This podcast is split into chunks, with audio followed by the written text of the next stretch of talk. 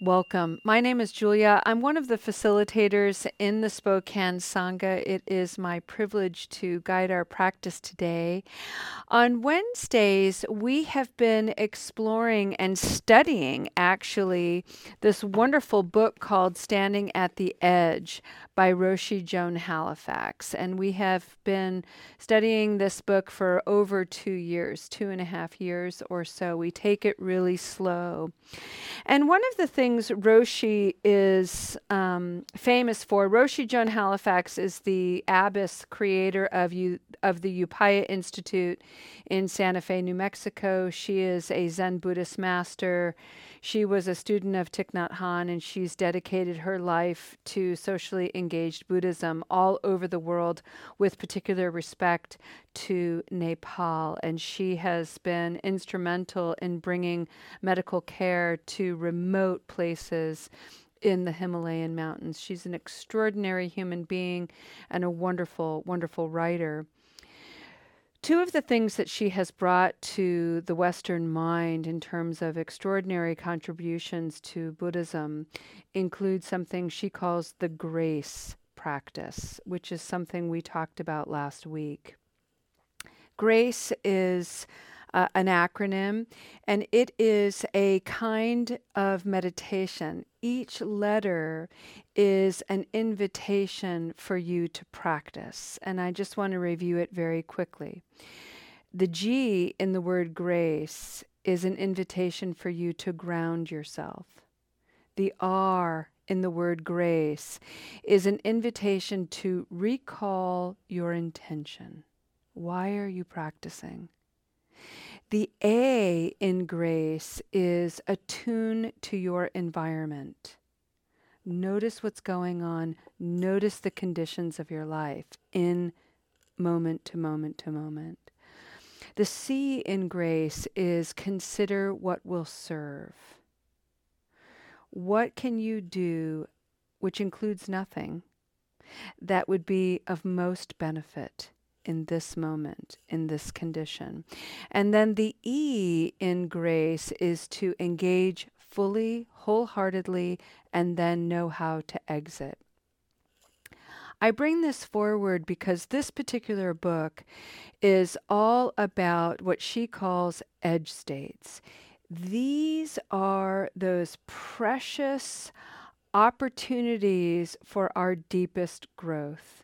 And these are qualities that we cultivate when we overextend, we experience distress. When we underextend ourselves and become apathetic, we experience distress. For example, we have been spending weeks talking about the cultivation of compassion, which is a limitless quality in Buddhism compassion, karuna, when we get overly involved in somebody's life, when we just push ourselves and we're in it and we're doing, doing, doing, doing, helping, helping, helping, we can experience compassion fatigue, empathetic distress. We've overdone it.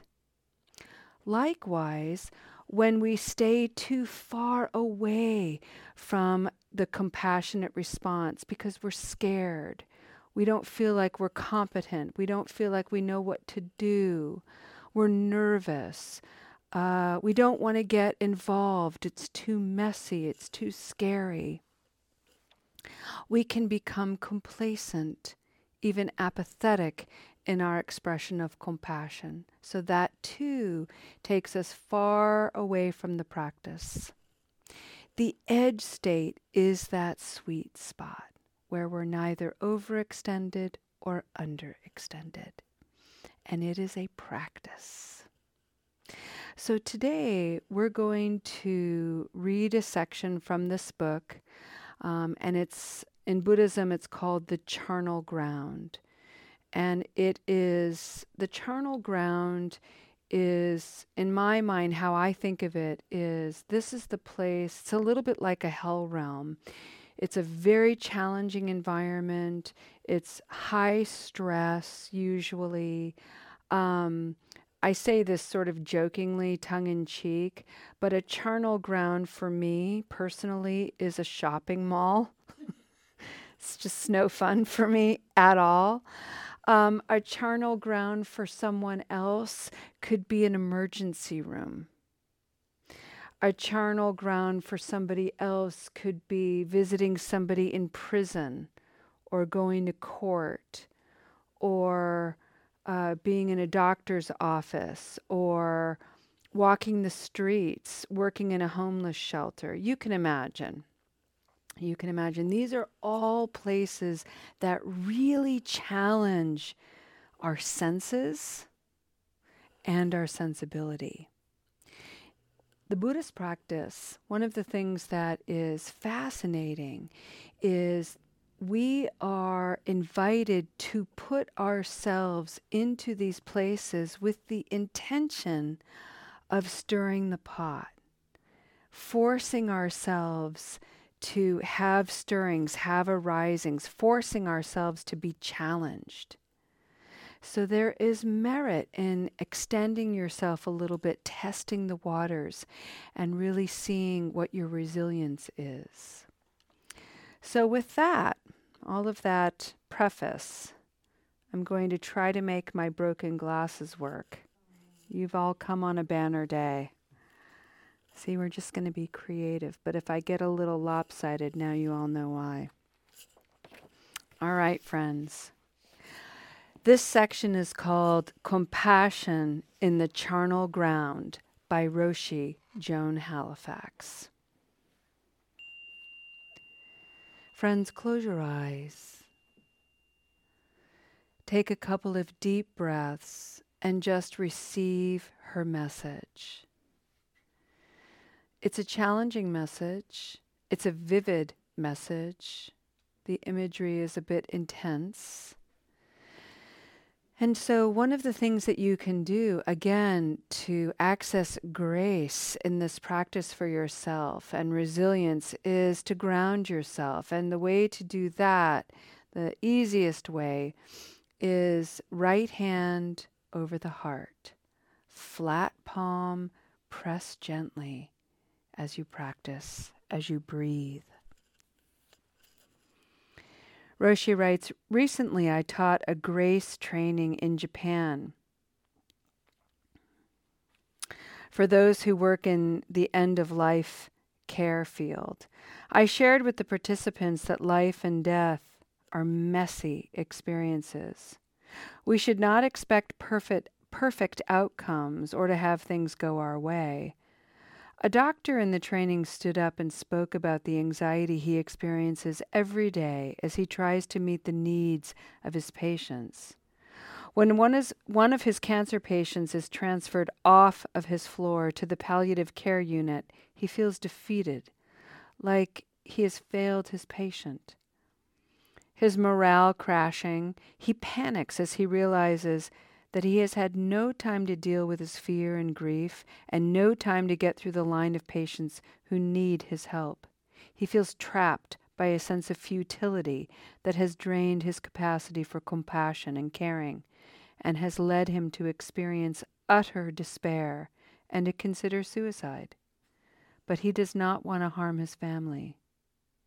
Clearly, this doctor is in charnel ground one that is partly of his making and partly of his society's making. Burnout, stress, guilt, low morale, panic, futility, despair, suicidal ideation. It's a lethal combination that can lead to death. He told us that he, he had come to the grace training to see if he could find a path out of this desperate situation. Listening to him, I was reminded of Tibet and the charnel grounds I have visited there. Every time I've traveled to Mount Kailash in western Tibet, I have climbed up to the Dakini charnel ground, a barren, rocky plateau above the trail on the western side of the mountain. This is the place where dead bodies are offered in a practice known as sky burial. In Tibetan, Jator, scattering to the birds. There I have practiced walking meditation among piles of bones and pools of blood, fat, and feces. The stench is rancid, even in the cold wind, and I can hear the flap of vulture wings and howls of jackals close by. The first time I visited the charnel ground, I came upon two faces, shorn of their skulls, their bloody hair in a tangled mess. Shaken, I barely managed to stay on my feet as I avoided stepping on these bloody masks of death. A man dressed in a ragged military coat approached me and motioned for me to lie among the fresh remains. Glancing around, I saw that Tibetans were sitting here and there among the body parts. A woman was pricking her tongue, and others were pricking their fingers, drawing blood, offerings that symbolized death and rebirth. The man in the military coat glared at me and again gestured toward the cold, slippery earth. I slowly lowered my body and lay back onto the messy, rocky ground. The man then drew a long, rusty knife from a sheath beneath his coat and began to mime, chopping up my body. A wave of fear and disgust passed through me, but then I let go into the realization that I too am blood and bone. The aversion left me as I gazed at the snow capped Mount Kailash, remembering that sooner or later I too will be dead. And then a thought crossed my mind. Why not live fully now? Why not live to end the suffering of others? What else would I want to do with my life anyway?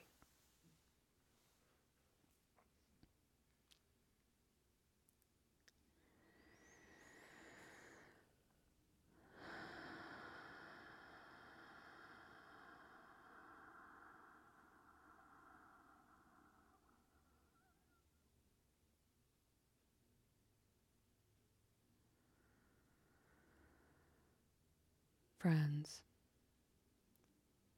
On the journey of recovery,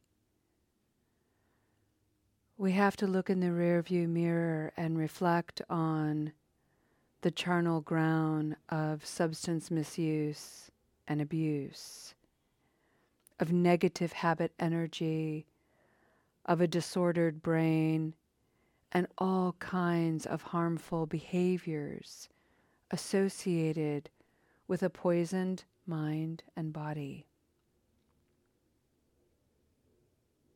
It really is a charnel ground, a place of deep suffering, and truly a place of death. We have members in our community who are community health workers, and they are in the trenches of a fentanyl crisis.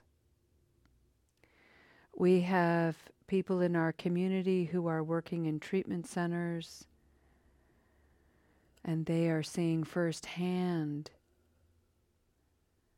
how the mind heals, how the brain heals, and disordered behaviors find their way into clarity and less confusion.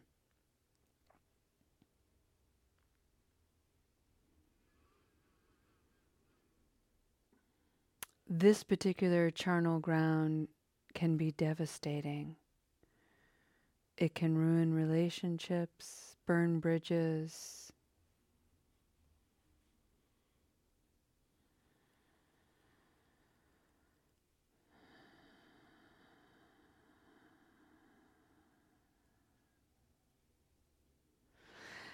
And like the sky burial grounds on Mount Kailash, if we're just going to think in terms of metaphor, Many people know the social narrative of hitting a rock bottom, for instance. It's not always necessary, but it's often what happens.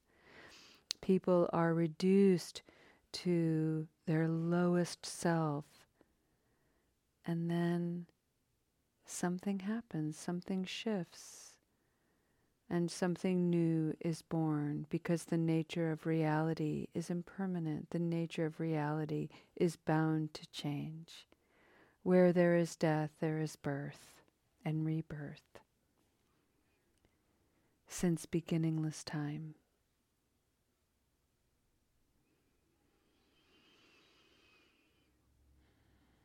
So, in the charnel ground of negative habit energy, there is also the wise hope of recovery. And the journey of recovery is complicated, complex, and deeply personal.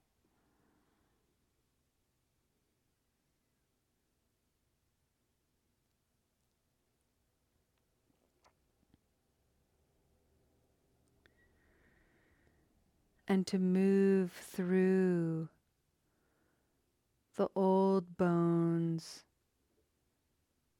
of our habit energy to navigate the slippery ma- mess of unskillful behaviors. We have practices like grace. We have simple breathing practices, breathing in breathing out. We have smiling practices, the heart of compassion practices, the Bodhisattva's way practices, Tonglen, so many tools. Today, I'd like to bring forward the practice just like me. And I'd like to encourage you to call to mind someone you know to be suffering, maybe in a charnel ground. It could actually be someone who has died. It could be someone who is dying. It could be someone who is sort of stuck in the cyclical existence of negative habit energy. It could be yourself.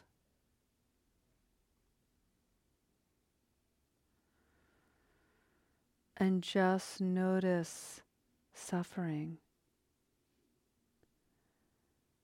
Notice sorrow and confusion Notice the desire to be loved and to belong. And then take a moment to smile and say, you know, just like me, I too know suffering and confusion. I too desire to be loved and to belong. I too desire to be free of the ravages of negative habit energy. Just like me, I don't want to be humiliated or shamed. Just like me, I don't want to be judged. I want to be accepted and seen and celebrated.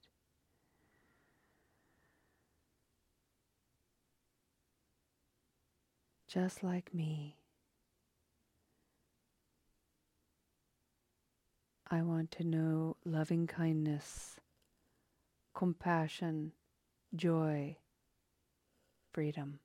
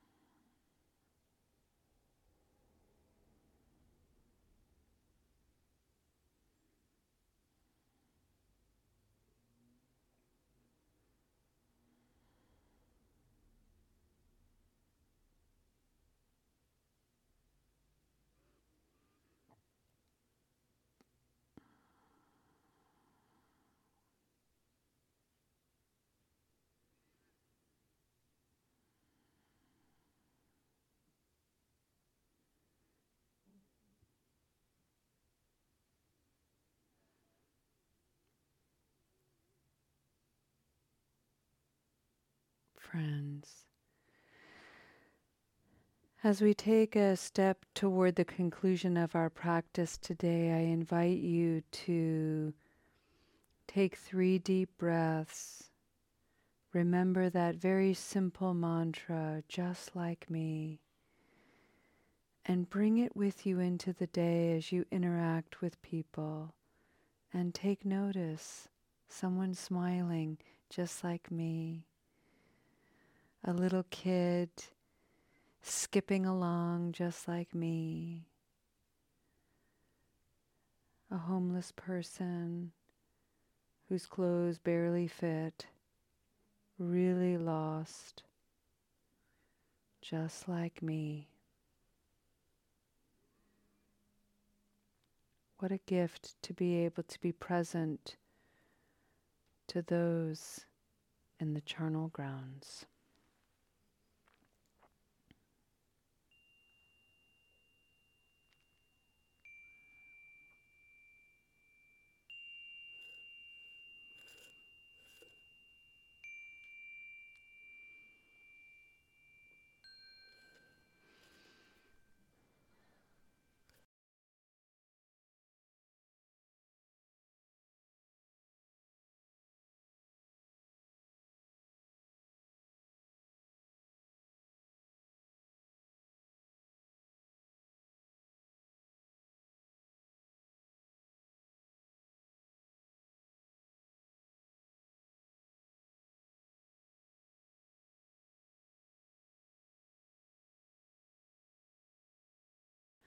Alrighty, so let's take a moment and find that noble posture. And so this is an active posture, friends.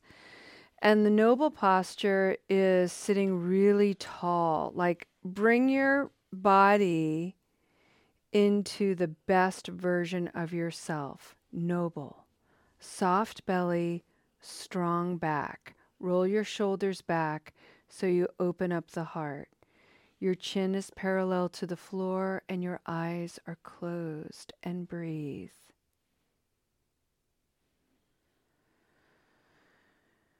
It is my observation, friends, that prior to the pandemic, our capacity in the West for mature, wise communication was already on the decline. With the pandemic, people have really endured a terrible psychological spiritual hit. And we are just emerging from that. And so the challenges to our communication are great. People don't even know how to be present to one another anymore. Notice how often you interact with people and they won't look you in the eye.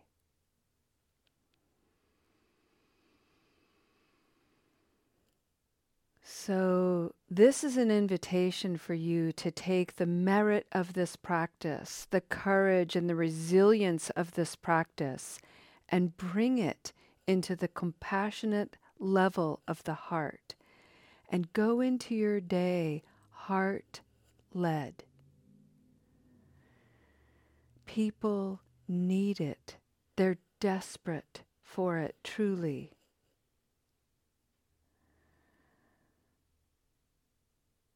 And I am deeply inspired by the work of Shantideva and his devotion to remain, to dispel the misery of the world. May we all elevate our own practice to dispel our own personal misery and, by extension, the misery in the world. Your practice is that strong, it is that inspiring, it is that essential. Thank you for bringing it here. Thank you for showing it to us here and sharing it. We are all the better because of you. Namaste, friends.